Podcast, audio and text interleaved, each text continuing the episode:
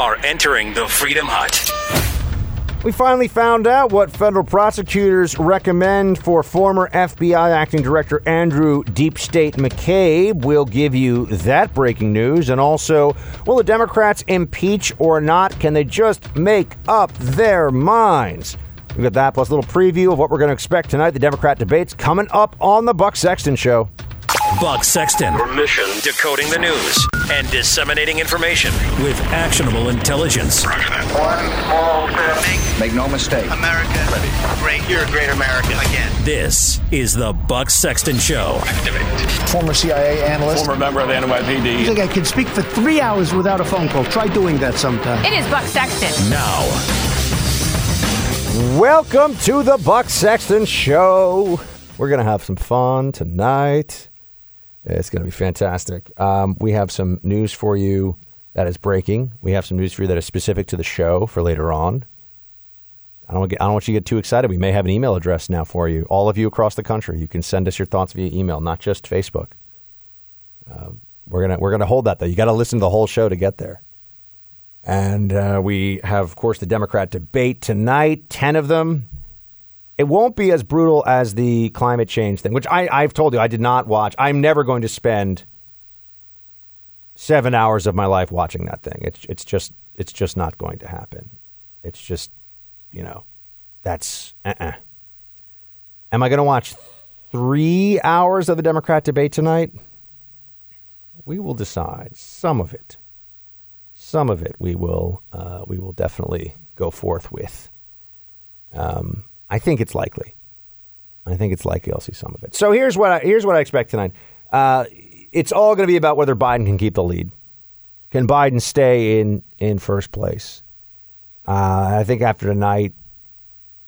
No, you know what? Yeah, let me hold off on some of this till later in the hour because I don't want to give you all my predictions up front because then why you can listen to the show.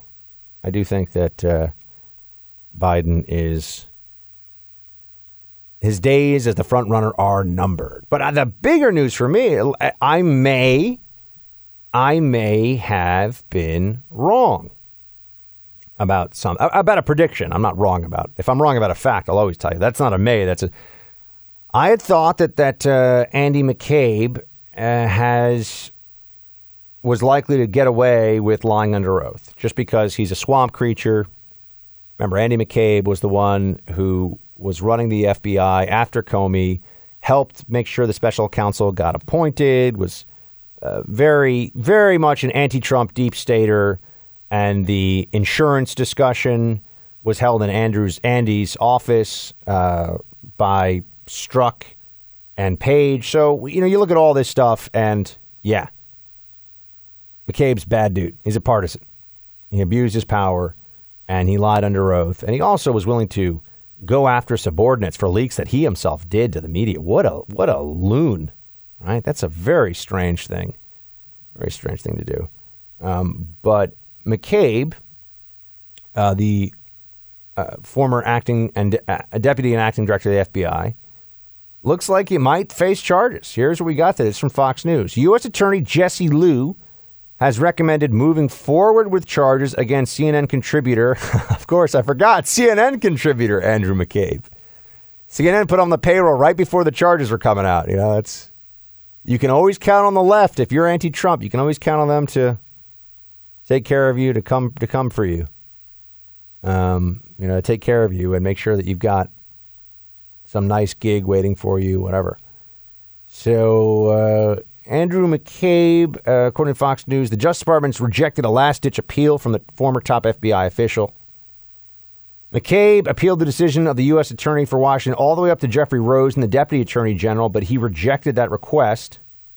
The potential charges relate to a DOJ Inspector General finding against him regarding misleading statements concerning a Hillary Clinton related investigation.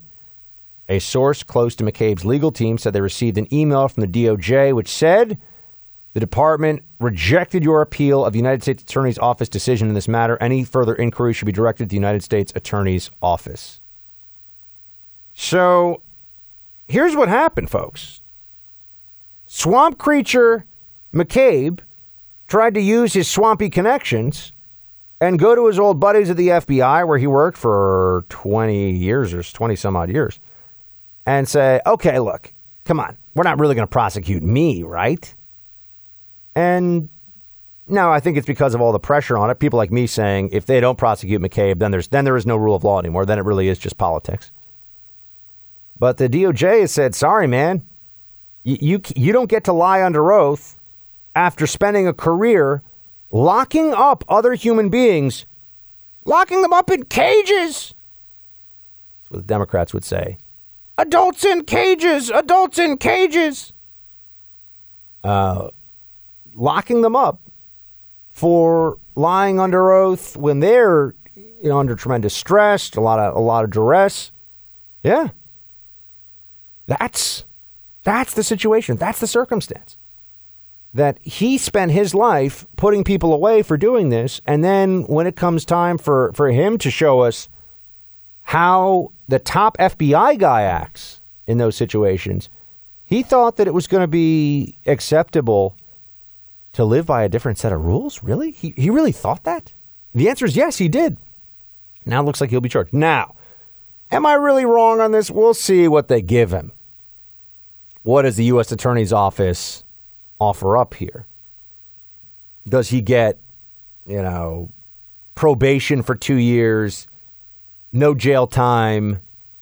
And uh, I mean, I think he'll have to take a felony on his record, but that's and and I would note this, my friends.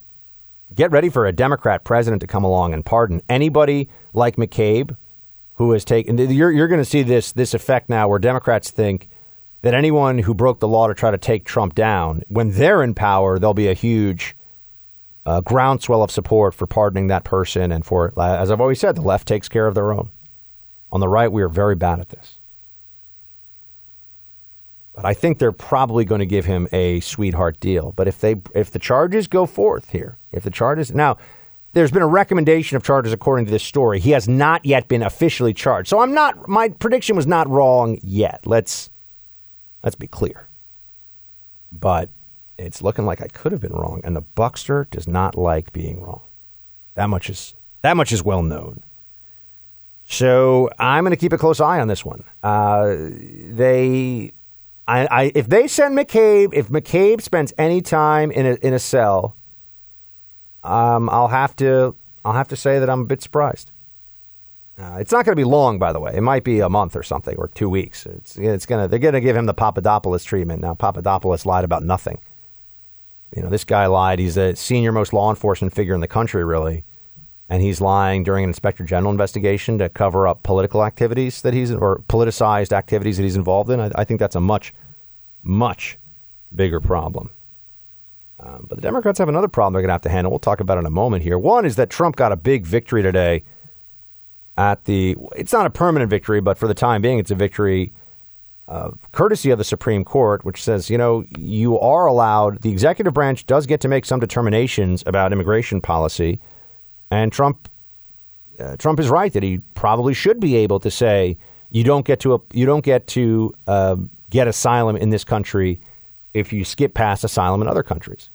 Look at the laws we already have. Look at the discretion that's on the books. Trump is allowed to use that. And then there's impeachment, and where whether impeachment is going to happen or not. After today, Jerry Nadler was making a fool of himself. He had his pants pulled up to his chin as per usual. You know that's that's no surprise uh, talking about all kinds of, of nonsense.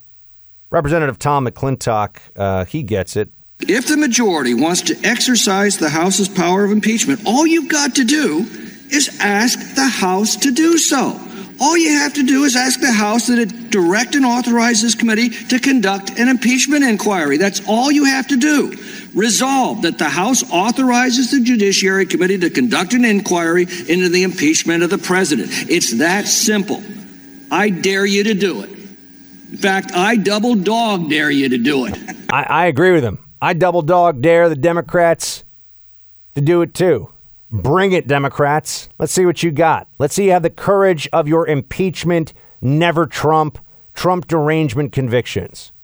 We got much more coming up, team. Stay with me. Well, this country continues to be the most generous when it comes to people seeking asylum for many different reasons. Uh, certainly, for people who want to immigrate here legally, over 33 million and counting have and, and should continue to do so, according to this president.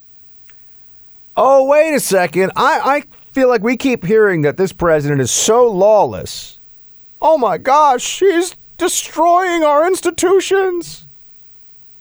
Liberals rediscover this thing called the Constitution. They don't, they've never read it, they don't know what's in it, but they know that it sounds really serious, it sounds really intense, and they've rediscovered this thing every time they have it in their minds that they're going to uh, attack the president. They become constitutional scholars again. The president is undermining the Constitution. When Obama was in office, it was, yeah, the Constitution's old. We don't need to worry about it. It's not that important. It's kind of vague anyway. Who knows what's in it? Now they're all, oh my gosh, the Constitution is the thing that keeps us safe and warm at night. Actually, that's the Buck Sexton show, as you know. It's not the Constitution. But uh, turns out, once again, a victory for Trump in the courts. Once again, after they told us, after some judge, some lib left wing judge decided that Trump didn't get the full powers of his office, wasn't able to do what he wanted to do. Um, turns out he was right. New York Times today. The Supreme Court on Wednesday allowed, wait, sorry, yeah, that was yesterday, allowed the Trump administration to bar most Central American migrants from seeking asylum in the United States while the legal fight plays out in the courts. The Supreme Court, in a brief unsigned order, said the administration may enforce new rules that generally forbid asylum applications from migrants who have traveled through another country on their way to the United States without being denied asylum in that country. The court's order was a major victory for the administration, allowing it to enforce a policy that will achieve one of its central goals effectively barring most migration across the nation's southwestern border by Honduras, uh, Hondurans, Salvadorans, Guatemalans, and others. Uh, Mexican migrants who need not travel through another country are not affected by the policy. End quote. Okay, guess what? Uh, notice how the New York Times writes this barring most migration. That's its goal, they say. Effectively barring most migration. No, no. Effectively barring most illegal migration. Oh, look at that. They leave that out. What a, what a surprise. What a surprise that they don't tell you what's really going on here. The whole point, the whole reason you had this whole surge of Central American migrants at our southern border is they cross illegally. And after they have crossed illegally, they disappear into the interior of the United States under the guise of being processed. Right? That's what we're told under the guise of them being processed and waiting for their hearings, but then they don't show up for the hearings. And now what this is telling you is oh, wait a second. If you just skip through Mexico, and don't try to get asylum. Remember, as a Spanish speaker from Central America, you'd think Mexico would be a pretty good place to claim asylum. There's some people say, "Oh, Mexico's not safe." That's not true. They're very, very safe. There's different states in Mexico. Some of them are very violent. Some of them are very safe. There's plenty of safe places in Mexico. You got over 100 million people live there. They're doing just fine. All right, this is this is just silly. But what you can have are people who are asylum jurisdiction shopping.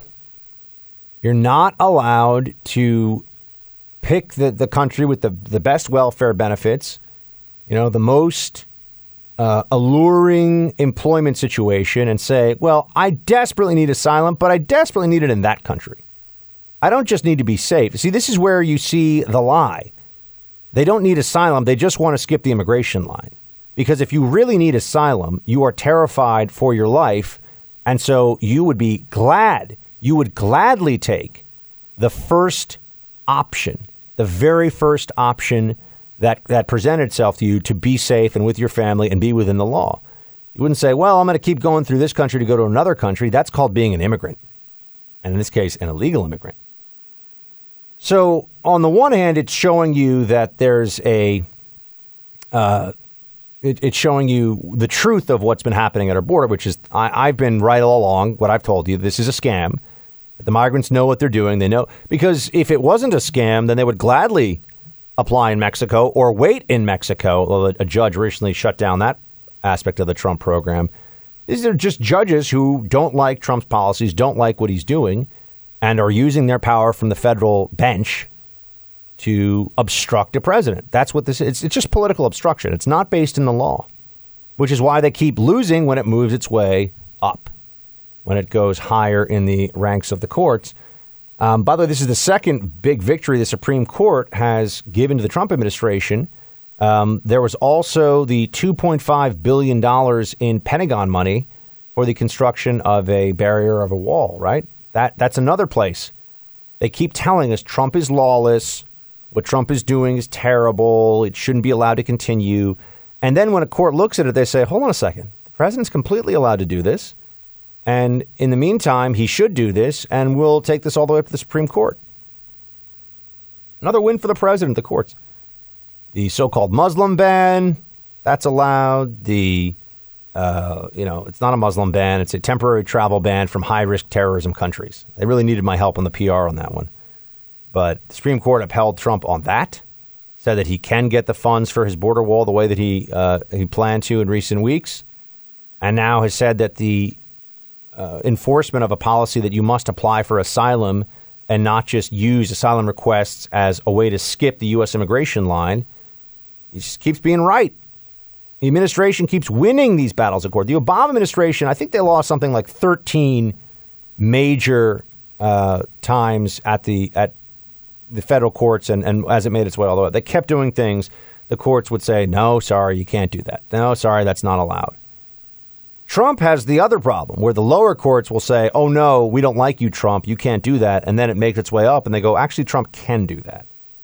So this is a big this is a big win on immigration because what they're doing here is shutting down the various avenues of the scam for these migrants coming from Central America. If you shut down the different components of the scam, then you're in a, a better position to try and because the flow will drop down and then you could make longer term uh, policy maneuvers about the wall, about whatever it is that you think is going to secure the southern border finally. So Trump's got a win today. Progress. Yay. We'll be right back. The resolution before us represents the necessary next step in our investigation of corruption, obstruction, and abuse of power. That responsibility includes making a judgment about whether to recommend articles of impeachment. That judgment cannot be based on our feelings about President Trump. It should not be a personal reaction to misguided policies or personal behavior. It must be a decision based on the evidence before us and the evidence that keeps coming in. Jerry Nadler, who is a a laughable little fellow in so many ways, uh, preposterous, utterly preposterous. He is doing this whole let's let's just talk a lot about whether we're going to impeach Trump thing. Let, us get close to this process. You know, we're, we're not impeaching Trump. We're just thinking about maybe talking about impeaching Trump.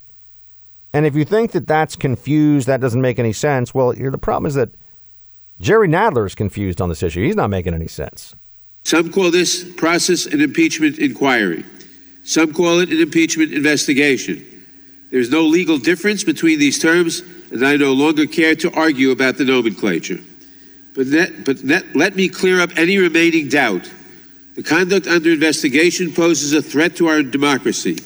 We have an obligation to respond to this threat, and we are doing so. If we're going to talk about threats to democracy, could we maybe talk a bit about a deep state coup that tried to undo the results of an election? We have a lot of evidence of that. I don't think that any person who is honest looking at that evidence could come away thinking anything other than, yep, that's what it was a deep state coup to get rid of a president that was completely not just hated by liberals, but also rankled the establishment to its very core. What Comey did, what Brennan did, what Clapper did, all these guys. And then the Democrats going along with this acting like the special counsel was really about getting answers instead of just getting Trump. Isn't that a bigger threat to democracy? I mean, this is this is an astonishing turn of events where we have to keep hearing that Democrats who have abused the process and weaponized the apparatus of the state in every way they can against this president, they're the ones who are defending the system they're the ones who are uh, making sure the system still runs smoothly. They are just Crazy. They're not going to give up. House panel approves impeachment inquiry ground rules as Dems struggle to clarify their strategy. That's the CNN chyron that I see on the screens in front of me. House panel approves impeachment inquiry ground rules, but they can't clarify their strategy. That's because they're not sure what they want to do. Um, because this is ne- this has never been about oh we have the answers that we needed and now we're just going to accept reality. It's well what can we do? What can we do now to get what we want here? What can we do now to attack Trump, undermine him, hurt his presidency, hurt his reelection chances? Look, folks, what is the point of an impeachment when they know that the chances of there being a removal proceeding in the Senate are zero? Zero. They're going to impeach him to show that they hate the president. We already know that a majority of the House of Representatives hates the president because the majority of the House of Representatives is Democrat. So what's the difference? What difference at this point does it make? Where's Hillary when we need her? Where is she? It's a good question. I don't know. And here's what Nadler says about this clarification of the rules, this this obsession with process, as though the process is anything other than a, a smokescreen for indecision from Democrats who don't know if this is a good thing or not. With these new procedures, we will begin next week an aggressive series of hearings uh, investigating allegations of corruption, obstruction, and abuse of power against the president. The uh, investigation will go well beyond the four corners of the Mueller report, and we will be starting with, a, with our first hearing on September 17th, where we expect, among others, where we expect Mr. Lewandowski, Lewandowski to testify. Is there a person in America who can count to 10 who thinks that this is anything other than a political stunt? I, I really mean that. Is there is there a human being in this country who has a, a the, the most basic processes of, of thought and reason who believes that this is anything other than an opportunity for Democrats to get grandstanding coverage of all of the thunderous accusations they'll make on the floor of the Congress that will go nowhere about obstruction and about how Trump is damaging and destroying our democracy. You know, the Benghazi hearings are not a not a fair analogy to this because one, Benghazi resulted in Americans dying. It was a real a real thing that the government messed up. And beyond that, uh, there were real reasons to be concerned about what had happened going forward, you know, what happened so that you could avoid it going forward. We lost our first U.S. ambassador since uh, Vietnam. That's a big deal. What are we even talking about here? When they discuss this obstruction of justice, the 10 things, Trump said something to an advisor that didn't that didn't lead to anything in the Oval Office. Really? That's what they think?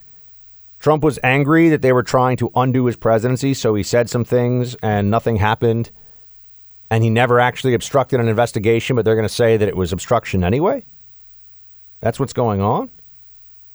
Huh. Even Nancy Pelosi, you can tell, is a little bit like, I don't, I don't know if this is a good, uh, this is a good idea. Play 14. I travel the entire country. Come with me sometime, and you'll hear what the American people are saying. They understand that, that impeachment is a very divisive measure. But if we have to go there, we'll have to go there. But we can't go there unless we have the facts, and we will follow the facts, and we will follow the uh, obstruction that the president uh, is making of us are getting the facts and make our decision when we're ready. That's the only question. That's all I'm going to say about this subject. Ah, they just they just need the facts, you see. They just need the facts. Huh. Well, here's the problem with that. That's what they told us the Mueller report was all about getting the facts. We got them, and then they said, we don't like these facts, or these facts are not enough. So now we're going to pretend that we're waiting for more facts. It needs more study. Not sure that we can ever get to a real conclusion here. What have I always told you? What is one of our our maxims here on the show the process is the punishment. In this case, the process is the politics. I know that doesn't really sound very eloquent, but you know what I'm saying. by putting this out there, by saying that they're just chasing facts and want to get to the bottom of things, it excuses what we know they're really going to be doing, which is just running one long anti Trump commercial on the floor of the House of Representatives. And if they see the polls all of a sudden uh, suddenly shift toward impeachment proceedings, then maybe they'll go down that pathway. But really, this is just trying to bring this stuff up all over again, trying to get some traction for it. The good news, I think, is the American people, except for the most diehard Rachel Maddow MSNBC watchers and Joe Scarborough loons and CNN. Who still watches CNN? It's a real question. I think everyone's tired of it. Every normal person is. Who do you think is the best president that the United States has had? FDR. This man led us through World War II, and he led us out of a depression, and he, he, he led us through the New Deal. He had an extraordinary understanding, not only of the larger geopolitical issues, the larger economic issues, but also a compassion for people that was unparalleled. Truly extraordinary human being. FDR is Marianne Williamson's favorite president. Why am I playing you a Marianne Williamson soundbite? You may be, it's a legitimate question. You may be asking that considering that she will not be in Houston tonight. Well, that's why I'm playing it, because I think you're going to miss Marianne tonight. She's girlfriend. She's not going to be up there on that stage telling you about how to make things so much better in this country. Um, Marianne's not going to, she didn't make it tonight. You've got, starting at 8 Eastern in Houston, ABC doing it. You got, uh, let's see who we have here Klobuchar, Booker, Buttigieg, Sanders, Biden, Warren, Harris, Yang. Ooh, Yang got in there. O'Rourke and Castro. Candidates are going to be making opening statements. There will be no closing remarks. There might be a little more time for them to have a question and answer here. So, my friends. Tonight we're going to have a Democrat debate. Here's what's going to happen. They are going to try to uh, make sure that they're all because this is the first time you have the main the main candidates all on one stage. I think it's going to be a bash Biden fest for a number of them. Um, I think that for Bernie Sanders, Elizabeth Warren, uh, Kamala, they've got to just make Biden look bad. I don't know how else to say it. They've got to take Biden down, take him out of the race as much as they can. And with all of them piling on, Biden is not a skilled he's not a skilled debater, he's not a particularly adept politician. He, you know, is just a kind of boring mediocre guy who ran in a state where the same guy is just going to get elected year in and year out.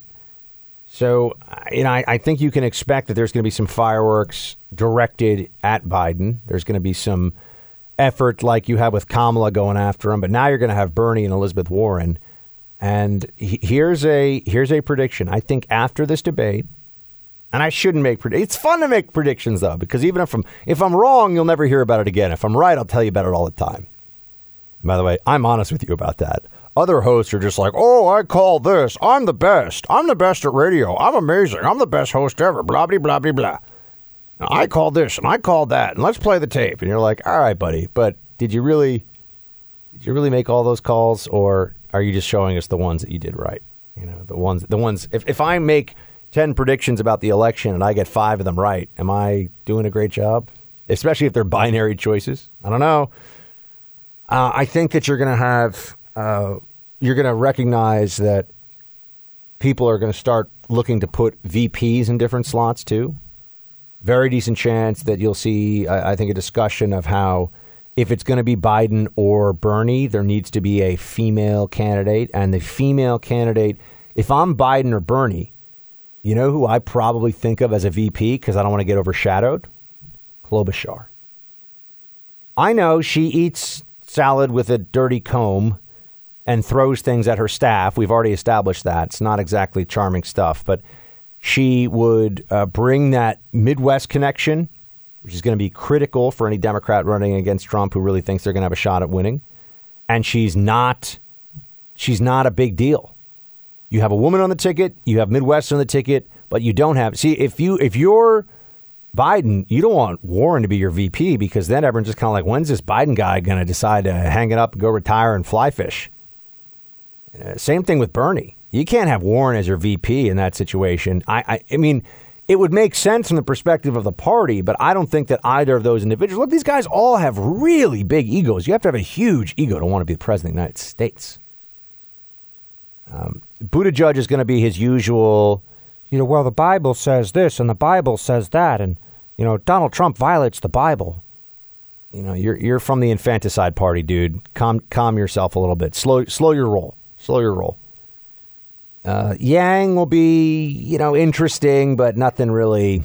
Yeah, and it won't be anything to write home about. I, I think we've all realized that universal basic income. It's a fun idea to talk about, but it's just it's a huge gateway drug for all out socialism. It, it then all you need then is is 51% of the voting population to decide their universal basic income needs to go up. And if the government just has a relationship now where it sends everyone a check every month, for it's going to be wildly expensive. The, the whole thing is is kind of silly, really. It's an interest. It's interesting intellectually to talk about, but in reality, it would be a disaster. And Castro is uh, just going to do his usual thing, which is say that Donald Trump is worse than Hitler, and that what's going on at the border is more or less a concentration camp. So I, I don't think you're going to see any surprises tonight.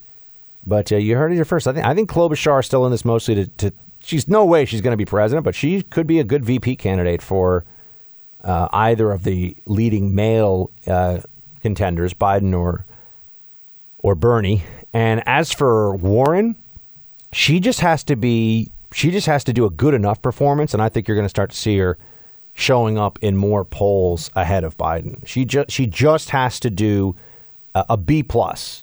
No big mistakes, but no huge wins and you're likely to see, in my opinion, you're likely likely to see Elizabeth Warren um, get get really close in the in the next rounds of polls to front runner status. That's that's what I think you are going to see. So then you might be asking, Buck, your tweets are amazing. Are you going to be live tweeting tonight? Ah, some of it. I don't know if I can watch all of it. I got things to do. I got books to write. I got places to go and people to see and apartment situations to square away. I've, I've got apartment troubles, friends. Don't don't even get me started. Uh, so we got to figure this out. I don't know. I, I, probably will do an hour or two of it, but I already, for me, I already know what they're going to say. Um, it, you know, it's it's hard to get that excited about watching these Democrats up close and personal on the on the stage because uh, they're not going to have any. They're not going to have any breakout moments. That's very unlikely. Um, none of them are really that skilled as politicians. I mean, there's no one who is electrifying on that stage at all. I mean, Elizabeth Warren. I mean, really? That's that's not going to work. Uh, Bernie's fun to listen to, but he's crazy. You know, he wants he wants Medicare for all. Well, turns out there's a new poll out today that says Medicare for all is less popular among Democrats than an expansion of Obamacare because Obamacare, while a bad law that didn't accomplish what it said it would is not absolutely completely insane. But because Bernie is insane, he would rather choose the absolutely insane policy. Therefore, forthwith, the end. That's. I, I think I just pretty much did the entire Democrat healthcare debate for you in a couple of minutes there. I think that's likely to be all you really need to hear. So yeah, I, I think I'll live tweet some of it. I don't know. You know, it depends on what kind of mood I'm in sometimes I just feel like you gotta you gotta separate yourself from this Democrat madness. And I've been reading about it, looking at it all. All right, I'll do I'll do some. I'll do some. I'll do one, one hour, probably nine to ten. And team, you've got to let me know if you want me to. First of all, I hope all of you start getting on Twitter and being active on Twitter. Uh, it's a very useful resource if you're interested in politics, just to follow what's going on. But then also, if you if you want me to post cross post things on Facebook, let me know. That's another thing I can do. So, yeah. See you at the live tweets, Democrat debate. Here's a startling statistic. Since 9 11, right wing terrorists have killed more people in the United States than jihadist terrorists. That's according to New America. There are some folks for who they're, for their own political purposes, would like to keep the focus on only one form of political violence over another. But that would be unwise because we don't have the luxury of choosing which threats we face. And there's a case to be made that these threats actually echo each other, as our colleague Jim Sciutto and others have argued. They're weaponized versions of tribalism. motivated by fear and finding identity in their hatred of the other. As Max Fisher of the Times wrote, in both, there's the apocalyptic ideology that predicts and promises to hasten a civilizational conflict that will consume the world. To mark the 18th anniversary of 9 11 is to reflect on how we're all the children of 9 11. That attack unleashed destructive forces that we're still wrestling with. But to truly learn the lessons of 9 11 is to resolve not to let hate win or fear define us. All of the terrorism analysis there from John Avlon at CNN is idiotic, wrong, weak, based in a lack of knowledge, understanding, and background in the subject matter. All of it. I mean, I, I, I can't think of one thing. Oh, yeah, well, that's. First of all, and they love to do this. And I know yesterday I had other things on my mind, and it was a solemn day, and I, I didn't dig into this one as much as I wanted to. But I, I can't let the, I can't let this slide. They love to do this at CNN. Since 9 11. Okay, well, how about we do since the year 2000? Let's just pick a round number. Because to do since 9 11 is to cut out about 3,000 deaths from terrorism, which is more than all the terrorist deaths since then every year combined. So that's a kind of a big thing, right? This is, you know, uh, other than that, Mrs. Lincoln, how did you enjoy the play, right? This is how CNN does the whole statistical analysis since 9 11. Start with that. Then look at this claim again uh, that there's uh, about he, he cited New America. I assume he means the New America Foundation, which is a left wing think tank of just garbage. But yeah, go on CNN and cite that as some kind of a, a source. Uh, Jim Sciutto doesn't know anything about terrorism, really. Jim Sciutto is a guy on TV playing a guy who knows something about terrorism. Uh, what else was, was said there that I can. Oh, there's so much. I sit here going, oh my gosh.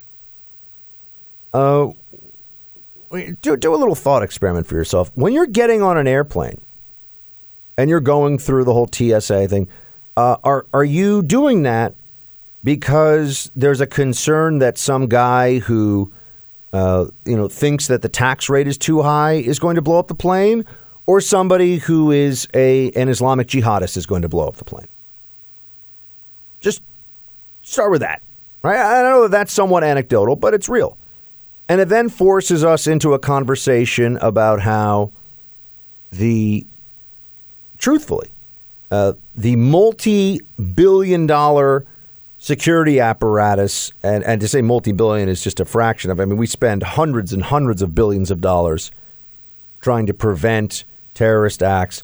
And I could sit here and just walk you through all the things blast radius analysis for federal government buildings, uh, you know survivability analysis for internal major structures in cities that are believed to be terrorist targets, airport security, all, all these things. That's overwhelmingly because of Islamic jihadism. That's what we're worried about. We're worried about Al Qaeda or an Al Qaeda like group. We're not worried about some guy who is a sovereign citizen or something. Now, I'm not saying that they don't ever hit us.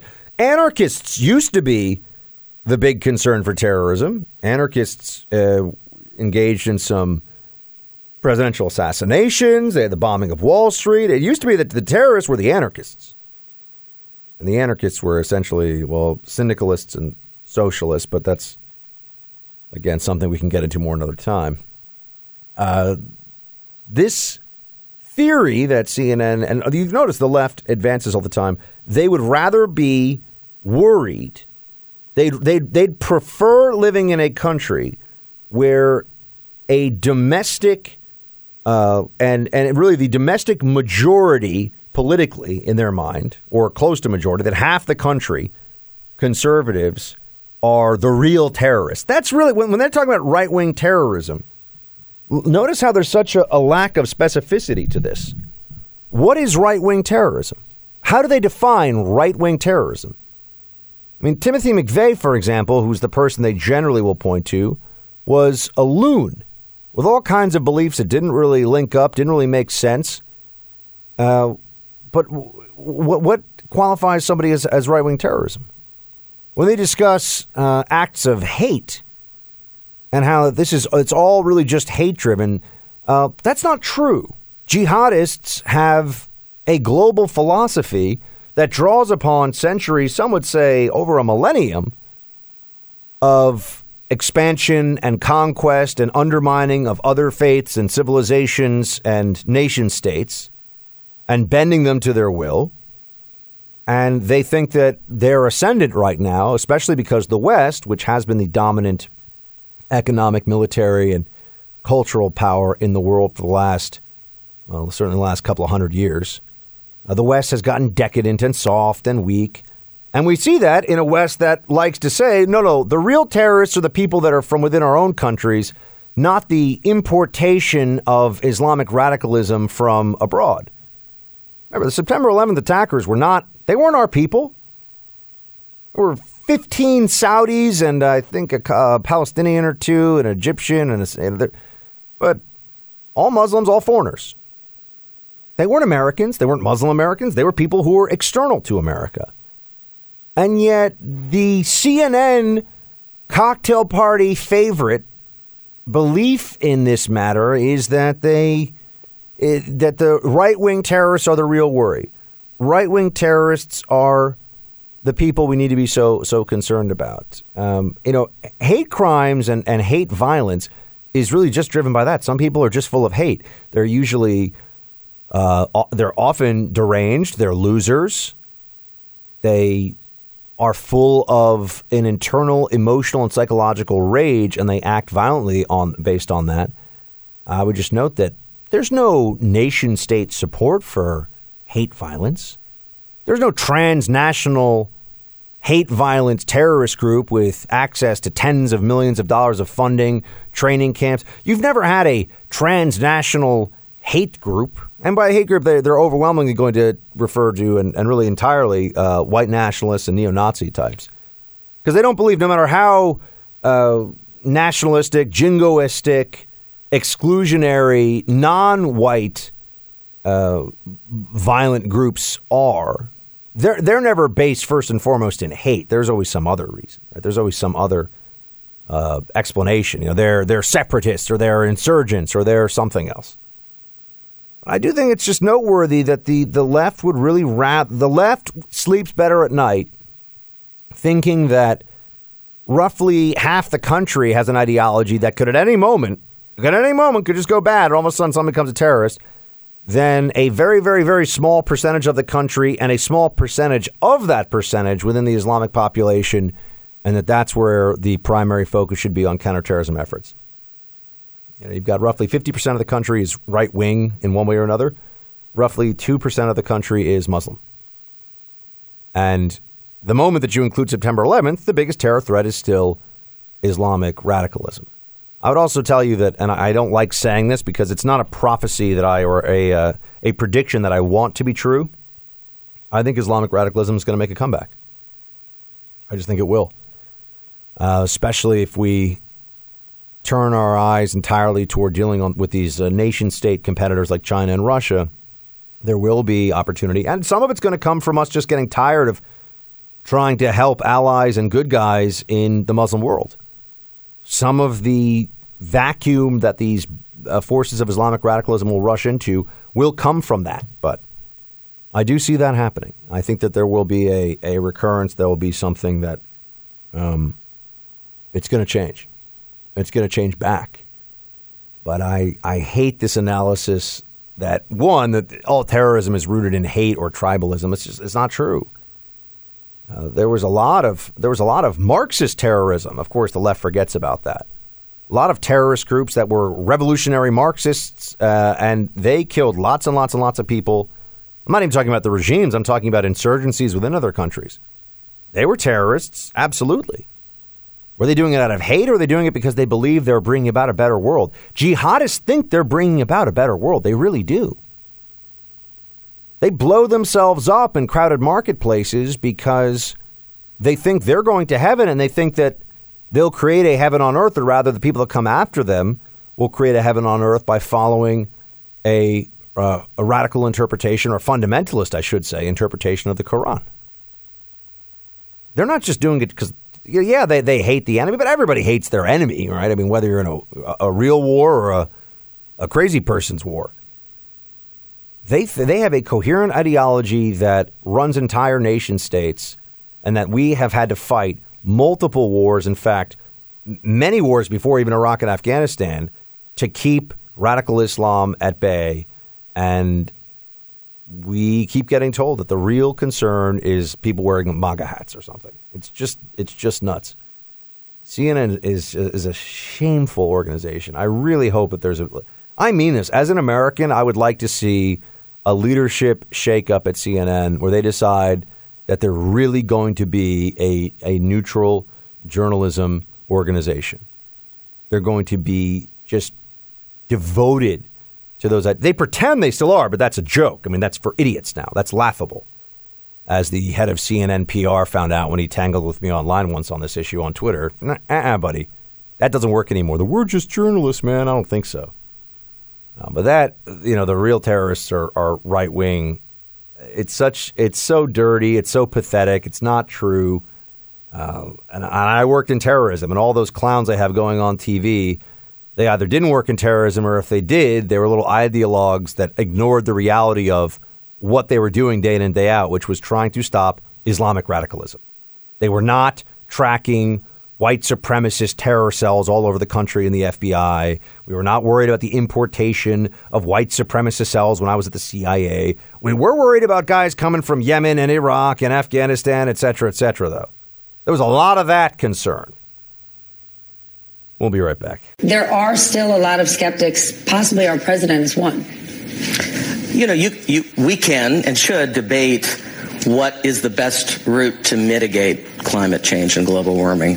The, the science, the fact that it's happening, is settled. There is no okay. other side so, to the so science. to you, there is no debate whether or not this exists. It exists, so there's no reason to give voice to the other. It's, it's right in front of us the phenomenon. We can debate the methods. We can debate the policies. We do in this issue and in all of our coverage debate how we come at this. But the fact that it's happening is, is settled. Uh, it's stunning that there are still people who are skeptical. It's stunning that there are still people who are skeptical that what the Green New Deal is a good idea, folks. That's that's some MSNBC classic stuff there for you. That's Time editor Edward Felsenthal what the heck does he know about any of this anyway? But notice how they set up the argument. We know it's happening. We can debate what to do about it, but because we know it's happening, it's just a question of how much we choose to do about it. And to that I say, okay, well, guess what? It is happening. But we can debate whether or not we need to do anything about it because the real debate is is there a problem? Is climate change, which is, I would argue, a naturally occurring phenomenon that has always existed, and I'm correct in saying that, they would freak, oh, blah, blah, blah, no, no, that's true. Climate has always been changing. There is no such thing as a static climate. There's no such thing as a perfect temperature. It does not just sit there forever and all eternity. Climate has gone up, it has gone down. We know this. So to say that climate change is occurring is to say nothing because it has always been. And then they say, oh, but it's been happening so much faster, so much faster. Uh, no, not really. If you look at the last 10 years, maybe. If you look at the last 100 years, nope, it's not. Everything's fine. And that's why just establishing that there's something going on does not mean that then you're talking about how much action must be taken in response to this. The real answer should be how much, uh, or the real uh, debate rather, is whether any action is necessary in response to the thing that we can agree is happening. Essentially, it's happening, but who cares? That's where I am on climate change. Yeah, it's happening. Who cares? Doesn't matter. It doesn't matter. And all the people that are freaking out and yelling about how much it matters, they have either they have no idea what they're talking about in terms of the history of this issue in the past, and the people that are throwing their credentials around are overwhelmingly the same people who were wrong about this in the past. So I don't particularly want to listen to them either. I just I think that they don't uh, they don't get it. There's a lack of, of honesty here, but also the uh, saying things are settled. Nothing in science is ever really truly settled. You know, nothing in science is ever settled. Here, sit down with people that study this all the time, and to find you know find a scientist and say, uh, why are people getting fat? Is it because we eat more, or is it because there's too much sugar in the food we eat? You'll have world renowned experts on that issue argue for hours. The science is settled. One side could say that, but the other side will say no. And you know, there's also there, there's a, a desire, I think, to make these issues more simplistic than they are. Um, you know, for example, when I say something like the science of whether the the science of whether the measles, uh, mumps, and rubella vaccine is or the, that those vaccination the vaccinations you get as a baby, um, the science of whether or not that's safe is settled insofar as it's overwhelmingly safe. Can I tell you it's perfectly safe? No, but it's not perfectly safe to take a Tylenol either. You know, something could happen. Anything can happen, as I've found out now moving into an apartment in New York where I'm dealing with noise, the likes of which I've never experienced in my adult life. So, you know, anything can happen. It's really a question of what risks you're willing to take and what action you think is necessary in response to all of that. Oh, since I have your attention, I did want to bring up that uh, I am going to be next week um, giving a speech, and I'm hoping those of you in the New York area will be able to come. It is Thursday, September 19th at the Women's National Republican Club here in New York City, 3 West 51st Street. Again, Thursday, September 19th, Women's National Republican Club, 3 West 51st Street, second floor, Grand Ballroom. Tickets are $15 at the door. It will be a lot of fun. You can pre purchase them if you want. You can just go on Eventbrite and uh, find the tickets there. But $15 at the door. It goes to a good group of young Republicans here in New York City. So I, I would ask that if you can, if you're in New York, Team Buck New York, I need you to show up in full force to this event. And uh, as I said, it's going to be on Thursday. Chadwick Moore is also going to be uh, speaking. I don't really know Chadwick, but he's very highly regarded by some friends of mine on the on the conser- in the conservative movement. So it's uh, Thursday, September nineteenth, Women's National Republican Club, three West Fifty First Street, second floor ballroom, fifteen dollars at the door. Please, please come. It's the New York Young Republicans Club that is putting this on, which will be uh, it'll be a really good event. I'm going to give you a speech on wartime conservatism. If you are there, it will be fantastic. So I highly, highly recommend that you come join in on that action. Uh, team, we'll take a a breather to catch ourselves, and uh, we'll be back in just a moment. I can just tell you, I can tell you what I'm looking for. I'm looking for a grown up.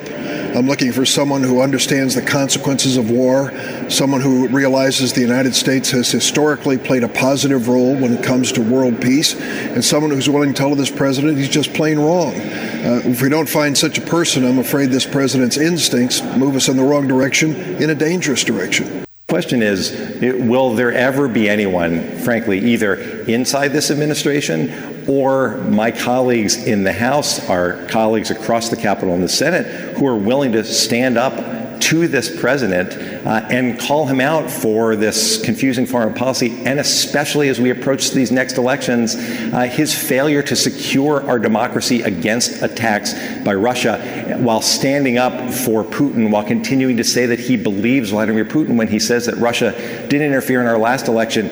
Those are the, the, the words that we need. We need some courage from people who are willing to stand up while they're in office, while they're in the White House, not the, an analysis after the fact when another one of Trump's uh, appointees winds up leaving.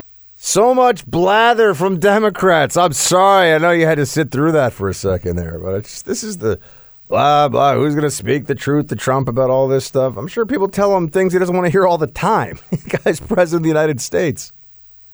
The world is a difficult and dangerous place.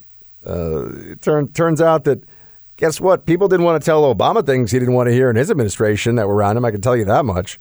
This is a this is a constant problem, though. I, I can tell you from the uh, intelligence community side, everyone thinks that the intelligence community is there, or, or th- I should say, this is the common perception. And the national security advisor is a White House cabinet position, but it, it's really considered to be somebody who's operating in the intelligence world, right? It's somebody who is looking at all the super secret stuff and understands what's going on in that in that realm. And I just I just tell you that when you when you look at the people that get that kind of access to a president, they're going to be people who the president likes, regardless of the administration.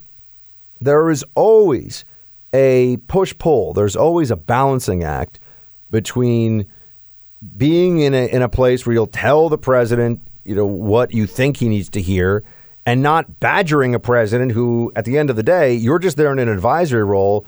He, and it has always been a he up to this point, is a commander in chief, and it's up to him. And the people, the American people, our system has given him that authority and power to make very important decisions that affect the lives of countless millions of people. So that that they think that there's going to be somebody who is going to just stand up and speak the truth to the president that he doesn't want to hear. And then I mean all that other stuff. Who was that? That was Ted Deutch, I think, talking about the how he's not willing to secure our democracy. Anyone who says things like that, that's just that's a nonsense phrase. First of all, we don't have a democracy. This is a constitutional republic. And second of all, what would be enough? When is it secure? When is it a uh, you know when can they stop criticizing Trump for not spending enough money on voting machine changes or whatever it is? You know th- they always they're so funny. If you do anything to make voting more secure in America from American interference, you are violating the Voting Rights Act, you're a racist, you're doing voter suppression, anything at all. You know, voter ID, not allowed to do that. That's terrible. Even the Supreme Court said it's totally legitimate, but it's still terrible. I can't do that. Okay, so voter ID you can't do, but there's no amount of money. I'm telling you, there's no amount of money that can be spent on uh, President Trump's efforts to try and stop Russians from being able to access our our election grid or whatever. There's not really a grid, right? They're they're air gap machines. Access our election machinery. Doesn't matter. It's never enough. It's never enough, and it's never enough because they think that he still wants Putin's interference. He still believes in in having, uh, you know, Vladimir Putin telling them what to do, calling the shots. People are they're just nuts. They're just they're, they're never going to give this up. Just like you know, the impeachment talk should have absolutely gone away after the Mueller report came out, but they can't help it. Now, you know, now they're going to find some other reason to impeach him. This is really very much the equivalent of if I got brought in on a murder charge and I was acquitted of the murder charge in a court, and then the court said, all right, well, we're going to do an investigation of you and we're going to find something on you. And then they bring a whole bunch of other vague charges that have nothing to do with anything from the murder case. And I get acquitted on that. And, and then they go, okay, well, we're going to look and find some more stuff. And they just keep bringing charges. You know, eventually you recognize that it's selective prosecution, that it's a corrupt system, and that this is not the way it's supposed to be. And I would just like libs to admit that this is purely political, that there is they're they're not defending some principle here. There's nothing about all the talk around oh securing our democracy and securing our elections and all this stuff that has anything to do with making the world uh, that we live in a better place. That it's everything to do with making Democrats more powerful. That's it. They can whine and talk about other stuff and blah blah blah, but no, no, false, not true. It's not reality. It's not uh, the situation. And yet here we are, still having to fixate on whether whether Trump will have anybody around him. This is like when they say that Trump is a fascist. They say Trump is a fascist. Meanwhile, all it takes is one federal judge to say that he and wrongly, as we see time and again, these federal judges who are hashtag resistance, who come forward with, "Oh, Trump can't do that. Oh, he can't do that." They're wrong. The federal judges that told Obama he couldn't do things when this got looked at higher up the chain of of the court system, uh, chain of command, so to speak. It's not really chain of command, but as it moved its way through the appellate courts and into the Supreme Court, Obama was wrong. Obama was getting overturned in the courts time and time again. And and the ultimate the ultimate decision was that Obama had taken power that wasn't his Obama had violated the Constitution.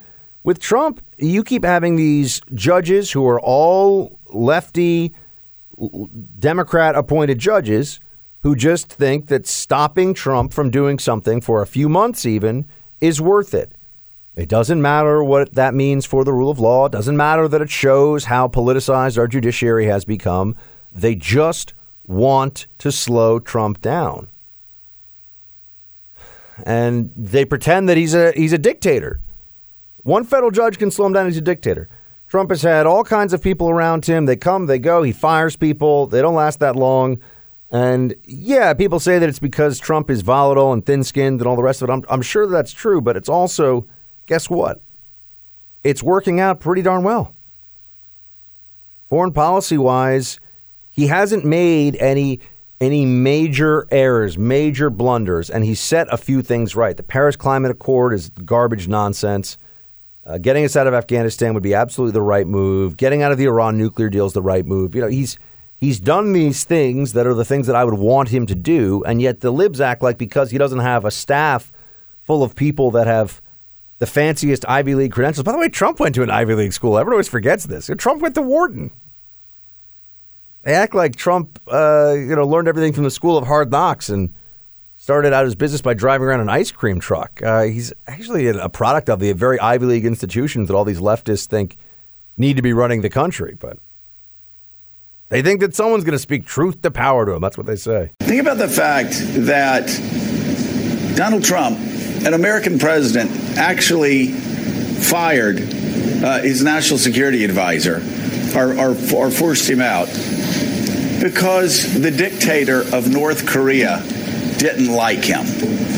Didn't like him. I mean, you have, again, Bolton being tough, not only in North Korea, he spent a lifetime being tough on Iran, which Donald Trump's now talking about giving a $15 billion bailout to uh, because of mistakes that he himself has made. He's, he's been a patsy for Russia.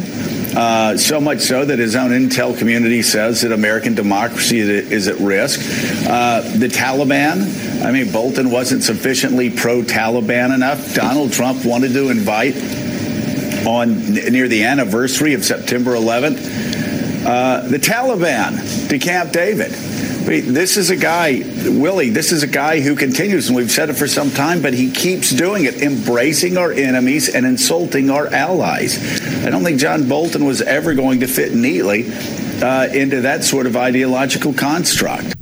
Oh, that's right. John Bolton's great now. I said it as soon as he got fired. You're going to have the Joe Scarboroughs of the war of the world and many others telling you that John Bolton is uh, there's a lot of foreign policy platitudes you tend to hear from people who have never worked in the realm, and honestly, a lot of, a lot from people who do work in it and just don't think very long and hard about uh, what it is that they're saying. Tough on North Korea, John Bolton. John Bolton's tough on these places. Okay, what exactly does that mean? Because in the case of North Korea, it means that they have advanced really in, in, a, a straight line, pretty much, with some pauses, but never a real. You know, there there have been momentary freezes, but there have not been long term declines in North Korean belligerence or certainly in nuclear capability. It's just been getting stronger and stronger with every passing year. So when we look at this now, you have to say to yourself, okay, well, someone explain to me uh, what is it that Trump is doing that is weak on those countries when it comes to actions, not words? Kim Jong un has met with the President of the United States. This has not changed anything that anyone could point to in his political position. There's nothing about the sanctions that has changed. In fact, if anything, there have been stronger sanctions. There's been more of an effort to box Kim Jong un in. But there's also this problem of judgment. And and this is what this is where I, I keep returning to this thought when we're discussing not just Bolton, but all those who share his view on this stuff. All those who think that Bolton more or less has it right, more or less understands uh, what needs to be what needs to be done uh, in the Middle East and in the rest of the world. And that is, if he doesn't, if he doesn't think that what we've been through in the Middle East is some kind of uh, learning experience and not in a good way, that's deeply concerning. We, we have a, a record of rebuilding Muslim countries, Muslim majority countries, as successful, you know, pluralistic democracies without the imminent threat of collapse or civil war. Our, our record is very poor in this area. It's very, very poor. Um, there's nothing to indicate that Middle Eastern countries that we have, uh, or and when I say Middle East, also obviously Afghanistan, South Asia, tactically, but it's really Southwest Asia. But you know, there's nothing to really indicate that any of these situations would be better if we stayed longer. They'll just stay where they are. And I think it's interesting to do a, a look back at history and think, well, what would have happened if we had not made the decision to go into Iraq? Um, it, it is worth learning from our mistakes, and I do think, I do think that what happened in Iraq was a mistake. Um, I think that we've made a mistake now, or we had made a mistake. Uh, it it doesn't. It seems to me that it's just not possible to really justify all the all the losses, all the money, everything that we've gone through there uh, to remove Saddam Hussein. When what is the strategic benefit that we have? How does this make the world better for us? I know that's hard to say. It's it's it's hard for me to say. I worked on the Iraq desk at the CIA. I don't want to believe that the mission set that I was trying to, uh, in some small way, assist with. I don't want to believe that that was a mission set that shouldn't have been needed in the first place. By the time I came along, we had already invaded, and Al Qaeda in Iraq was running all over the place, and things were a total mess. I mean, there was no choice. We had to do a lot of things there. But I also think that we have to be willing to say that mistakes have been made. That in retrospect, now that we have seen the pathway here, we wouldn't have done things the same way. And it's one thing to have made the wrong decision. I think that that's it's hard to hold any one person responsible for these things. It's another thing to say that uh, we have continued to make the wrong decisions because we weren't willing to understand that we made a wrong decision in the first place.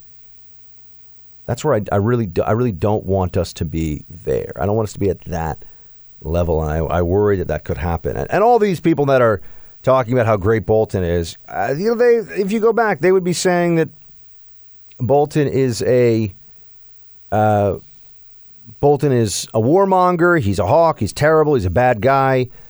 Now they're trying to tell us, oh no, they, they think that he's great. They think that he's he's so much better than anything that you would have with Trump uh, calling the shots. I would just say this to you: on China, you can argue with the tactics, but on the fundamental premise that we need to do something to confront Chinese trade manipulation and what China has been doing to the United States for years Trump was right. The experts, most of them, were wrong. And I, I think that that's noteworthy. I, I, think that we ignore that at our peril. By the way, speaking of people who are tough on Middle Eastern countries, here's what uh, Netanyahu has had to say about Iran. Netanyahu can't get much attention for his concerns about Iran these days, so we'll give him some here. Look, I think that we are in constant contact with the United States, with President Trump and his team, about the need to continue to exert pressure on Iran and to change the agreement. I've always said that the agreement was flawed because didn't condition the lifting of sanctions on a change of Iran's aggressive behavior. It conditioned it on a mere automatic change of the calendar.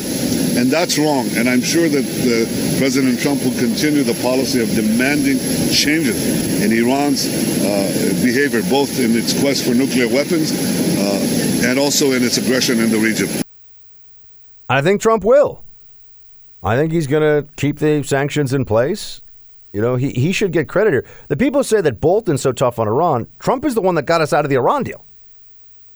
I this often gets lost in this conversation. Trump is the one that said no more Iran deal, and there were going to be additional sanctions against the Iranians, uh, and they we weren't going to bow to European pressure or any of the rest of it.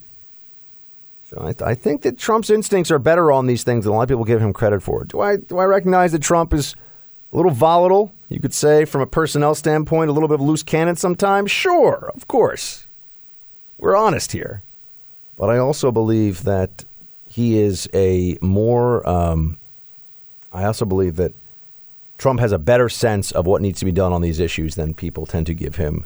Certainly, than his critics give him credit for. But I think even than a lot of people that believe Trump otherwise is a sound president, uh, his foreign policy instincts are generally correct. I want facts. I don't want false comfort. I don't want speculation.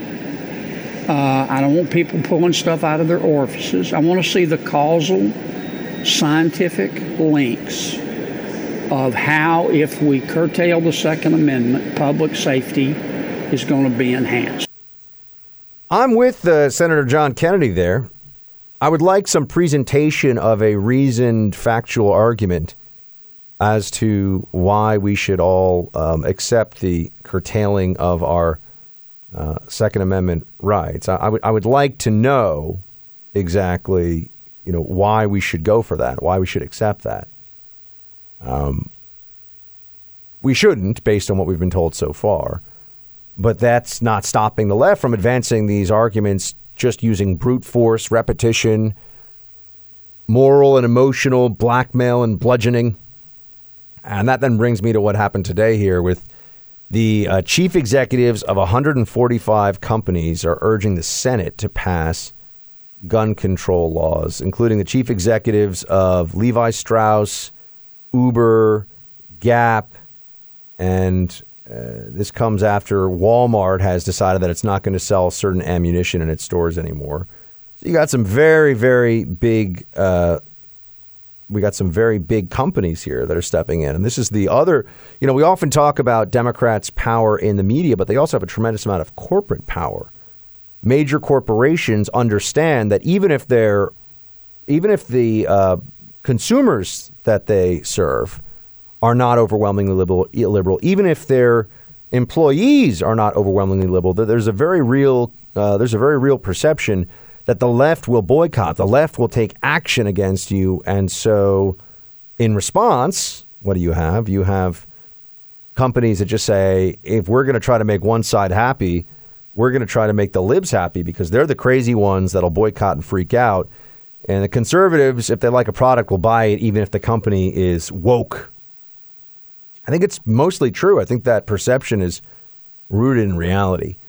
So you have uh, this this letter that says, "quote uh, We urge the Senate to stand with the American public and take action on gun safety by passing a bill to require background checks on all gun sales and a strong red flag law that would allow courts to issue life saving life saving extreme risk protection orders." Uh, so they want universal background checks and red flag laws, uh, which red flag laws allow family members, according to CNBC here, to petition a court to prevent someone temporarily from obtaining firearms. Right. So it's a temporary firearms restraining order, is what it really is. It's actually what we should call it. Uber, Levi Strauss, Gap, Lyft, Beyond Meat, uh, Dick, uh, Dick Sporting Goods CEO Edward Stack they stopped selling guns in 125 stores this year, uh, and they stopped selling assault rifles and after the Parkland shooting in 2018. So, oh, Bain Capital got involved in this. Uh, remember Mitt Romney and Bain Capital back in the day? So you got a whole bunch of, of big companies that are all saying they want this done. The problem, as I see it with universal background checks, uh, is that if you have universal background checks to include private sale and transfer, then you, you will, in pretty short order, have what is the equivalent of a of a gun registry. You will know every gun that has gone from one person to another person in the country, and if you know who it's gun, and you'll only know the legal guns and the people that agree to this, which is another part of this whole equation that the libs don't seem to understand. There are a lot of people. I have met people. I know people who would rather be in violation of the law than accept the limitations put on their Second Amendment rights by libs who go hysterical after a mass shooting incident and decide the Second Amendment doesn't really count anymore. I know many, many people whose real preference uh, is to just go as they are right now, continue to own firearms, and wait for the government to get them and make an issue of it, to come after them. So even if you created this universal, uh, or, or, rather, you created this this basis for a universal gun registry because you have universal background checks doesn't mean you're going to get every gun. Doesn't mean doesn't mean you're going to even get a majority of all the guns that are out there. Depends on what people do. Uh, and you know, right now, if you're buying a gun in a commercial sale, you have to go through a background check. Um, I do want to check on exactly what the storyline was behind uh, one of the more recent shootings, where we were told the individual in uh, Texas I think bought it in a private sale. That was the CNN story, and then it it fell away very quickly. So I would like to follow up on that because that to me that strikes me as suspicious that they would have a story like that and we wouldn't have a lot more detail on it. It might have happened. I just it's possible that I that I could have missed it. Uh, and then you also have people who are getting very involved in this debate right now who their qualifications are that they are famous, which I suppose now is a qualification for anything. You know, I'm going to be the chairman of the Joint Chiefs of Staff. Why? Because I'm a reality TV star. You know, I'm going to be. You can be anything now, and I mean that. You, you our system of credentialing is it feels very uh, outdated when you have the president of the United States, for example, never been a politician and had been a, a media celebrity as well as an entrepreneur and a builder, but there are there are so many others. seeing these politicians who their background is just being famous and then they are able to run for office. Schwarzenegger, Arnold Schwarzenegger. Yeah. I guess he doesn't really say yeah much anymore. The, the governor. It's kind of hard to do his voice. Alyssa Milano is one of them, though. She's in this debate. She's in this discussion now. And she wanted to sit down with Ted Cruz, and she got it. I look at my children and I'm terrified. I don't know how to keep my children safe. Mm-hmm. For many people in this country, the, your stance has made you almost like this caricature of a villain. Mm-hmm. And that's why this meeting was so important for me, because I wanted to be able to look at you in the eye and know that you're really a human with a heartbeat. Mm-hmm. You're you're not a you're not a space alien lizard, Ted Cruz. no, he's not. I mean, Ted's not exactly a barrel of laughs either. I'll tell you that. But he's not a he's not a space alien. He is, in fact, he is Ted Cruz. He does what he does.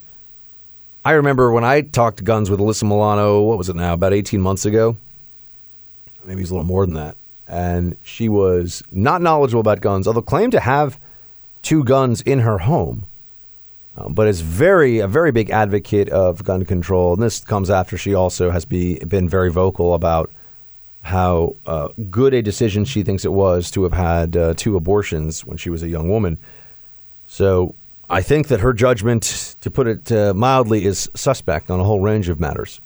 But we'll have to see what ends up um, happening with whether or not there is any uh, gun control that actually gets signed by the President of the United States, that becomes law? I think the answer is likely no, but there's a possibility here. We're still talking about it. There's still ongoing discussion. So we will have to see if that, in fact, leads to any kind of action here. I think we have the laws we need to have. The, the mass shootings that have resulted are not a function of lacking adequate laws. That is my that is my honest belief, my honest assessment. Um, we'll be back in just a moment, my friends. All right, Team Buck, we have a special treat for you. We are joined by a candidate for uh, California's 33rd congressional district. Brandon Fricke is with us now. He's running as an independent against Ted Lieu. So you're all going to be rooting for him, whether you know Brandon or not. Uh, he is also fiance to the one and only Tomi Lahren, friend of the show. We wanted to get Brandon in on the action here. Tell us what his plans are for running. Brandon, good to have you on. Thanks for having me, Buck. It's uh, I'm glad I could could join you today. Yeah, man. So okay, why why are you why are you running against Ted Lieu up in California? I would think that as a as a super lib anti-Trump lunatic, he'd probably be in really good shape in California. But you think you can take him down?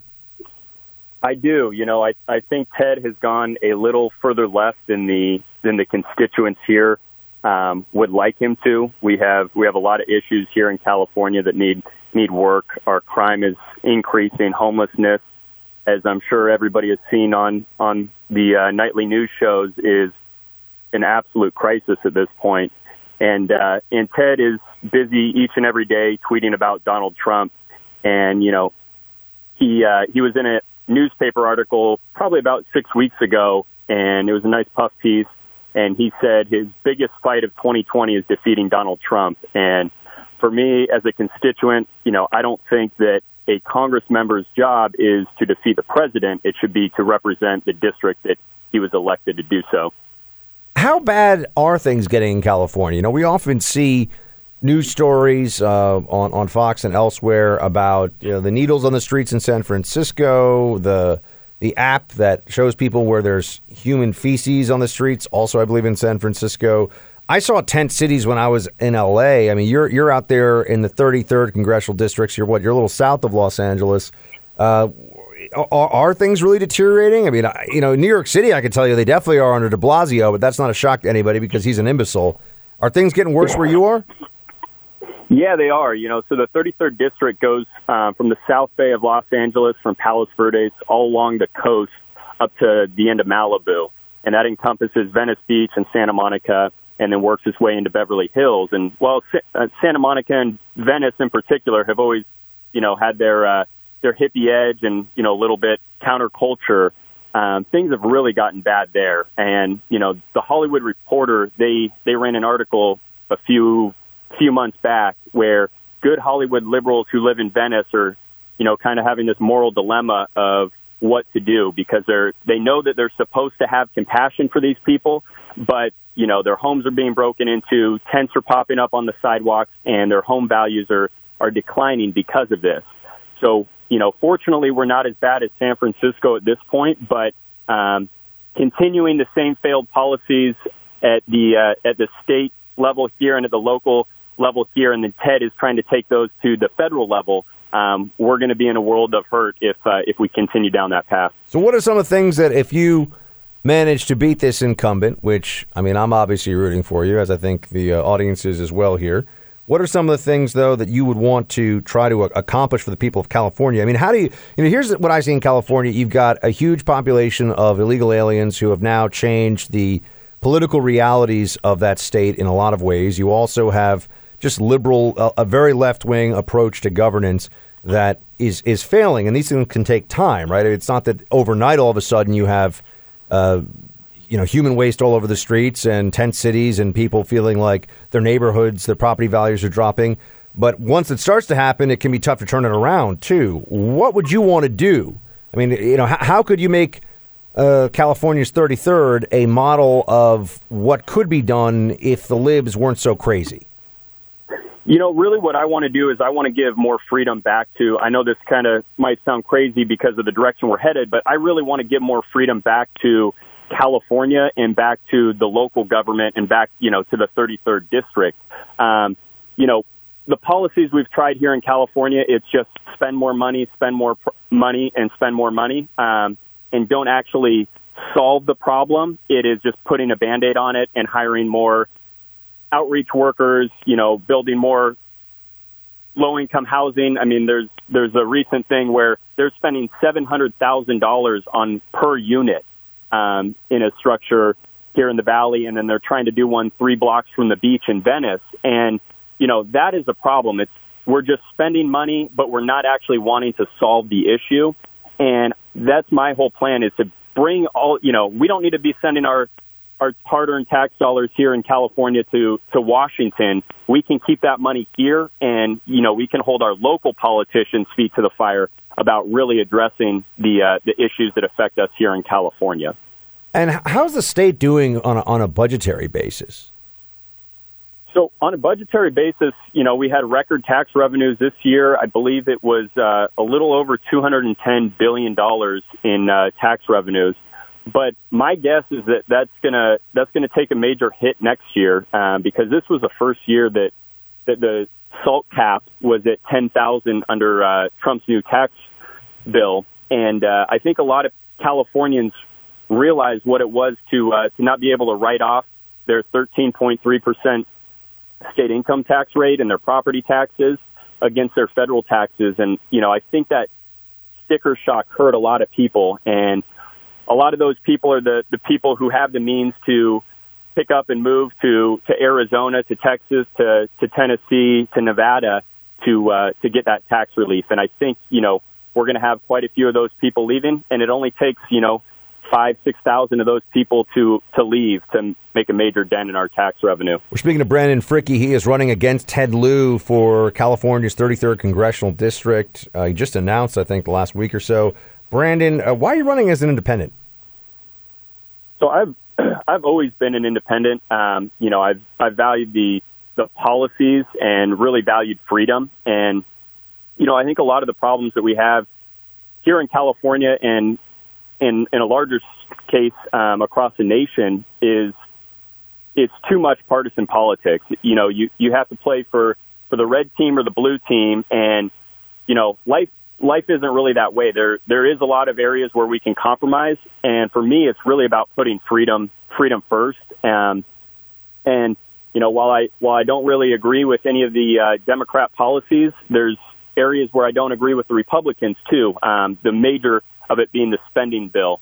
You know, I I was kind of disappointed to see that that Trump and the Republicans tacked on an extra two bill or two trillion dollars um, in the latest spending bill, and that's you know something as a fiscal conservative, you know, we shouldn't be be pushing forward as a country. And uh, I'm just wondering, have you gotten any feedback yet from the the the Lieu camp? You know, or are you already ruffling some feathers? And clearly, you've, you've got a lot of friends uh, in in the uh, world of, of media, and you know you're going to be formidable against Ted. So, what does he think? What are they thinking? Yeah, I don't. You know, I think he's uh, he's obviously going to try and uh, try and avoid me. That's you know how uh, incumbent politics work. Um, you just act like there there isn't a challenger, and you're the only um, game in town. But um, we're really going to make this make this a hard fought race, and we're going to make him pay attention. And How does it work know, with the primary gonna- system, by the way? How, how does that go? So it's a top two. It's a jungle primary. So regardless of party, it's the top two vote getters move on to the general. So that's why I really have the ability to to run as an independent here in California and really make some noise um, to get through to that general election and have it be myself versus Ted. All right, man. Well, Br- Brandon, Brandon Fricke, everybody, to all of our uh, KEIB folks in the Los Angeles area, uh, check out Brand- Brandon. Do you have a, a site up for your congressional run? Yeah, BrandonFricke.com, and that's F R I C K E.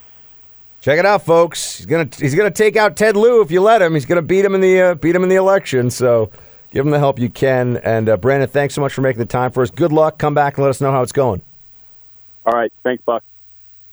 Man, going after Ted Lieu. Uh, maybe I got to run for office. What do you think, producer Mark? Where should I? I can't run in New York though, unless I move to Staten Island. Why can't you run in New York? Because I'll never win anything in New York. That's a good point. Go to New Jersey. Because I love I love America and freedom and capitalism too much. You'd win in upstate New York. I know. I can own a gun up there too. Be fun. Gun toting buck. We'll be right back. What does it say that Fox News is nicer to me than the lefties are? I'm sorry? It- what does it say that the conservatives are nicer to me? It's a bizarre world, ma'am. It's such a bizarre world. You know, I'm such a lefty. I mean, I'm a serious lefty. But they're so, I understand why people on the right call them godless. I mean, it's like, I didn't think the left was as mean as the right. They are. Well, I'm, I'm No, in fact, the left is much meaner than the right. it's not. It's not they're as mean. They are meaner. They are more mean. That is reality. That is the truth. They're very, very mean, and we should all understand that. We should all be clear about that. Um, the left doesn't feel any compunction. Doesn't have any sense of maybe we should just chill a little bit in the era of Trump when it comes to any ideological enemy, including from their own side, which is what Marianne Williamson. I mean, darling, girlfriend, we have to absolutely just hold all the magic crystals up in the air, have them absorb as much light as possible, and then the light from within shall shine through. I don't know, something like that. Uh, she's, you know, she's a nice lady. She's obviously not going to be president, and she's a little crazy and doesn't really know much about very much uh, in the politics world. But I, I think that her, I, I do think that she's uh, surprised here in earnest. I do think that she is surprised to find out that the lefties are so mean because she's probably gone through her entire adult life surrounded with people on the left who all know exactly in social settings and the rest, they know exactly what they are supposed to say. They know what they are supposed to do. And all of a sudden, she's on the wrong side of that. She's considered somebody who maybe is, is getting in the way or is a distraction from the more serious candidates, although there's a lot of candidates that I think we could all agree are not in the least bit serious. that are Democrats that are still in the action here. So uh, this is this is a thing that I also see with uh, liberals that I just know in personal life. They really do believe, they really think that they are um, the nicer people, they're the better people, and I just always have to point out to them that that's just not true. Uh, that there are leftists who are so intolerant of ideas, and, and it's become commonplace on the left to be very, very intolerant of ideas. And that's why I, I think you can get ready for what will be an escalation of the crazy that really hit a peak into about uh, the second the second year of Trump's presidency. We're in the third now. The second year was when you had that um, series of, of people being chased from the administration, chased in restaurants, chased in public, harassed, you know, uh, told that they weren't welcome in certain establishments anymore, Antifa or whatever they were waiting outside of Tucker Carlson's house. You're going to have a return of all of that. And the left will not repudiate it. You know, I know plenty of conservatives who, the moment anyone, anybody who says they are on the right or who is honestly a part of the right steps out of line, they'll say, well, those people are hurting our cause and they're idiots. And they shouldn't do that. When leftists get way out of line and really mean, they tend to be quiet about it or even perhaps find a way to try to uh, mitigate it a little bit, try to try to change their change the perception of the group. Seem like it's not quite as bad as it would otherwise be. But you know, that was Marianne Williamson who just said on an open mic there, you know, that the left is is really quite mean, and I think that that's something that more people need to learn. More people need to understand that basic truth because they're drawn to the branding of the left. The branding of the left, if it's for it's for the smart, nice, progressive, even this idea of being progressive. If they knew the history of progressives from the earliest stages in America, I think they'd well, they wouldn't change their minds necessarily, but it, it's quite different from just oh, I'm I, I'm a progressive became a term for the culturally hip. You know, you're trying to make progress happen. You're trying to move things forward. Um, Marianne Williamson is figuring out, oh, they're actually ideological radicals who don't think for themselves and who have been largely brainwashed into believing that it's not that the other side is wrong, it's that the other side, meaning our side, conservatism, is evil. And that's a bit of a shock for her. So just remember people who are in the news media, Conservatives are way nicer than the libs. That I can tell you, having spent a lot of time with both sides. Roll call's up next. The show ain't over yet, folks.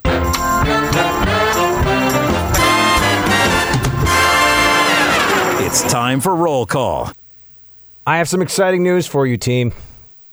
It only took, well, technically a few years, but we really only drilled down on this in the last couple of weeks. Producer Mark made the magic happen and so I want to I want to let him announce it. What is our new for roll call purposes slash general show write-ins? We have an official email address for the show now. What is it, producer Mark? It is Team Buck at iHeartMedia.com. Team Buck at iHeartMedia.com. My friends, could there be a better email address? Could there be an email address more fitting of Team Buck's usage for roll call and generally calling me out when I need to be called out purposes? I think not. Producer Mark, did you take a did you take a slight bow? I can't tell because you're behind a bunch of machines over there. I did. You should. You should take a little bow. Well done. I did. Yeah. I, I, I, I, I saw. I know. I saw your hat tipping there. Is that a Rangers hat? Yes. Hockey, huh? I'm a big hockey fan. We've gone over this. Yeah, I know, but we're gonna have to we're gonna have to go to one of these hockey games. What, what's wrong with hockey? I mean, it's a sport that requires fighting to make it interesting. No, that's not actually not true. In the last ten years or so, fighting's gone way down. They barely fight anymore. Interesting. Have you ever been to a hockey game? I have. And you're not in love? I will say it's a better product in person than on TV, in my opinion. a lot of go- people say that. Going to the game is more fun than watching it on TV. With high def TV, though, it's gotten much better to watch on yeah. TV. I mean, it used to just be a bunch of dudes doing ice skating laps with sticks in their hands. That's all you could see on TV. So. Not that anymore. Not that? All it's right. great. All right. Well, we have all the things. Uh, we have Team Buck at iHeartMedia.com. Get excited about it. So now, those of you who don't have Facebook, don't want to use Facebook, we will get all of your emails I know it's we are entering the 21st century, or really entering the uh, late 19th century. no, I'm sorry. No, 21st century entering the late 20th century, not the late 19th century. We got a horse and buggy coming your way any moment now. Uh, so yeah, let's let's do it, my friends. Let's get it uh, get it crack a lacking. Uh, we have we don't yet have any emails to work with, but I'm hoping we do because you're all going to send me the things at Team Buck at iHeart. By the way, you spell out heart, right? So it's I, like. Well, it's not heart emoji, Buck. I don't want anyone to get confused. Um, you know, I like emojis. That'd be funny if you could put it in that in the email address, but I don't think that's possible yet. Yeah. It's not like I Heart New York. It's I Heart Write It Out Media.com. All right. John writes Shields High, real news fan. I think you said you'd like to move to Austin. Sure, if you want to be surrounded by liberal snowflakes and stuck in traffic every day, you want to live outside of Lake, uh, outside of Austin near Lake Travis and the surrounding hill country and rivers. Also, you want to be able to get to visit Dallas and San Antonio, but similarly, you don't want to live there. Spoken as a born and raised Texan. Well, John, I'll take your word for it. I'm not going anywhere right now, um, but I am, uh, yeah, not going anywhere right now. So, Austin will have to wait. KLBJ folks, don't pick out my house just yet. It's going to be a little bit longer. Taylor Buck. It's amazing how a guy married to someone who's half Hispanic and who is adopting two half African American girls is so racist. I love everybody. We aren't backing down. Antifa. Utah supports Betsy Ross. Thanks, Nine Line Apparel, for this t shirt. Oh, I see. The gentleman sent me, uh, Taylor sent me a photo of him waving a, a Betsy Ross flag. And Taylor, it turns out, is married to someone who's half Hispanic and is himself adopting two um, half African American girls. So, Taylor, lovely photo. God bless and good luck with the family. And thank you so much for uh, writing in. Hmm. John. Hold on, John. Congrats to producer Mark getting married in November 11:30. I'm getting married on 11:29. I'm also working on getting back in shape before the wedding. Great show as usual. Keep 'em coming. Shields high from Central Texas. Hmm. Very nice. Very nice. Weddings very close to each other. Yeah, I'm glad I'm not the only one trying to lose some some fat Well, before was, the wedding. I was just talking about your wedding dates, but Oh, well, dude, I- that too. I- as soon as I am in a rhythm and we're in a daily schedule, I'm going to start going to the gym five days a week. I'm going. I'm going to do it. It's going to happen.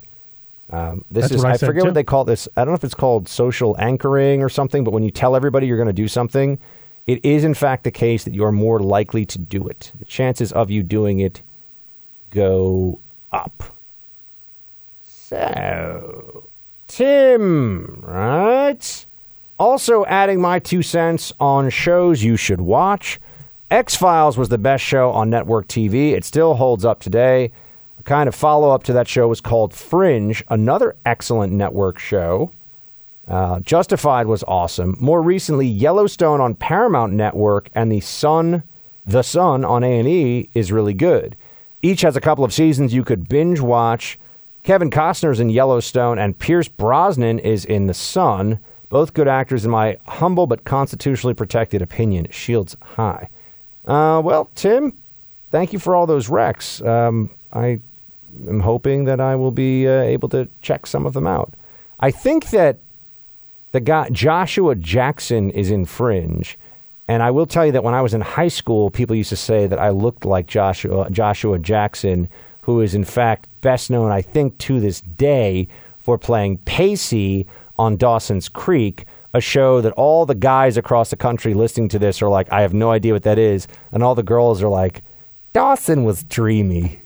If the ladies listening are probably under 40, I think, would be watching Dawson's Creek age range roughly at this point. Did he also was he also in the Mighty Ducks? Because that name sounds very familiar. Joshua Jackson? Yeah, I don't. May- he might have been Conway. Maybe possible. I mean, he was a handsome fellow, of course. So who knows? Uh, let's see here. Um, Brian Sent me a link. Thank you, Brian. Terrence. Hey, Buck, I've noticed you stopped taking calls on air. I enjoy your show immensely, but to be honest, I enjoy hearing callers more than just hearing roll calls. Hoping you could address, uh, address this decision and the thought process that led to it. Looking forward to the new content you've been teasing.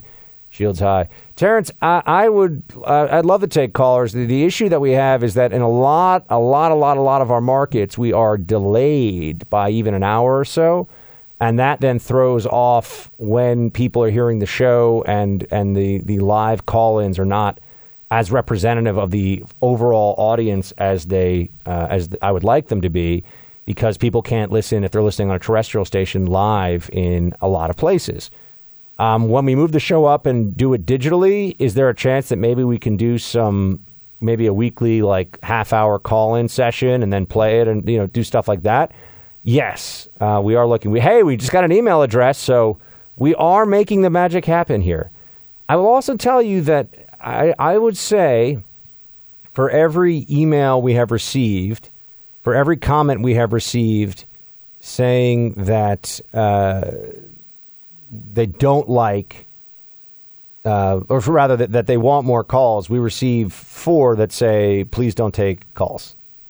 So I don't know if, if that's just a thing between different parts of the audience, if this is now the Sharks and Jets of Team Buck and they're going after each other. Some people like calls, some don't, but we tend to hear more uh, that people want guests and they like uh, emails and Facebook messages to be a part of the show, but less so with calls. Because, you know, people get nervous, and I understand it. But, you know, back in the day on the Blaze Radio, we had a lot of, of regular callers. Uh, they were fantastic. So let me, I'll give it some thought. I will think about it. Michael writes in Hans Booby. Very nice Die Hard reference. I'm your white knight. I'm going to give him to you. Remember that? That was uh, Ellis I negotiate million dollar deals for breakfast. I think I can handle this Euro trash. It's good times. Pharrell uh, sent me something funny. Let's see what else we have. Whoops! Team. Oh, by the way, since I have your attention, or hopefully I have your attention, let me say to you that uh, I would very much like you to come. If you're in the New York City area, it would be utterly fantastic, utterly fantastic if we could get you to come next week, a week from today, actually. So it will be this coming Thursday, September 19th, 7 p.m. to 10 p.m. I am giving a speech along with uh, Chadwick Moore at the Women's National Republican Club, which is at 3 West 51st Street. Tickets are $10 at the door. I'm sorry, $15, pardon me. $15 at the door, and a cash bar will be available. But this is really just a chance to hang out with a lot of Team Buck, see some other fellow conservatives here in New York. So if you're in the New York City area, please, please do come out. It's this Thursday, September 19th, 7 p.m., Women's National Republican Club at 3 West 51st Street and the second floor Grand Ballroom is where you, you will find the event. So just the Women's National Republican Club is the place you're going to. I hope you can all come and check it out and do that stuff, and it'll be fun. Um, please, please do try to make the appearance if you can, because I think it is going to be fantastic. All right, let's see. What do we go back to now? Um, hmm. Uh, we, were, we were doing roll call. I know that. Uh, we now, I think, have to get back into the swing of roll call plus emails, which I'm looking forward to, actually. I, I want you to send me those emails as well, so we'll do that. Hold on, it's loading. There we go. Dennis. All right. Buck, heard you're looking at alternate TV options other than cable. Try JetStreamLiveTV.com. It's only $24 a month. Has all the national news stations plus uh, AON, The Blaze, and Fox News. Shields High. Dennis. Yeah, man, Dennis, maybe I will give that a go because uh, my cable package is just it's just too expensive. It's just not worth the money that I pay, and that's frustrating. Uh huh. Adam. Right, Buck. I've used an internal contact in your Verizon uh, issue. I hope I got the ball rolling. Hopefully, you'll receive some good news soon. Well, Adam, thank you. Um, the Verizon issue has been fixed, so I, I guess we should just give you credit for it. Maybe you fixed it. Maybe you are the reason that this has been fixed. So there is that. Uh, William writes Here's the thing about e cigs they are not just water vapor, it's an oily water based liquid. The flavors added to it are what make it potentially dangerous. Also, it's the cool thing to set up the vape to create huge amounts of vapor, which can't be much better than natural based tobacco. With that said, I was against banning smoking and I'm against banning uh, vape. Shields high, William. Uh, well, William, thanks for sharing the expertise. Team, that is going to be it today in the Freedom Hut. We will be back tomorrow, same time, same place. Shields high.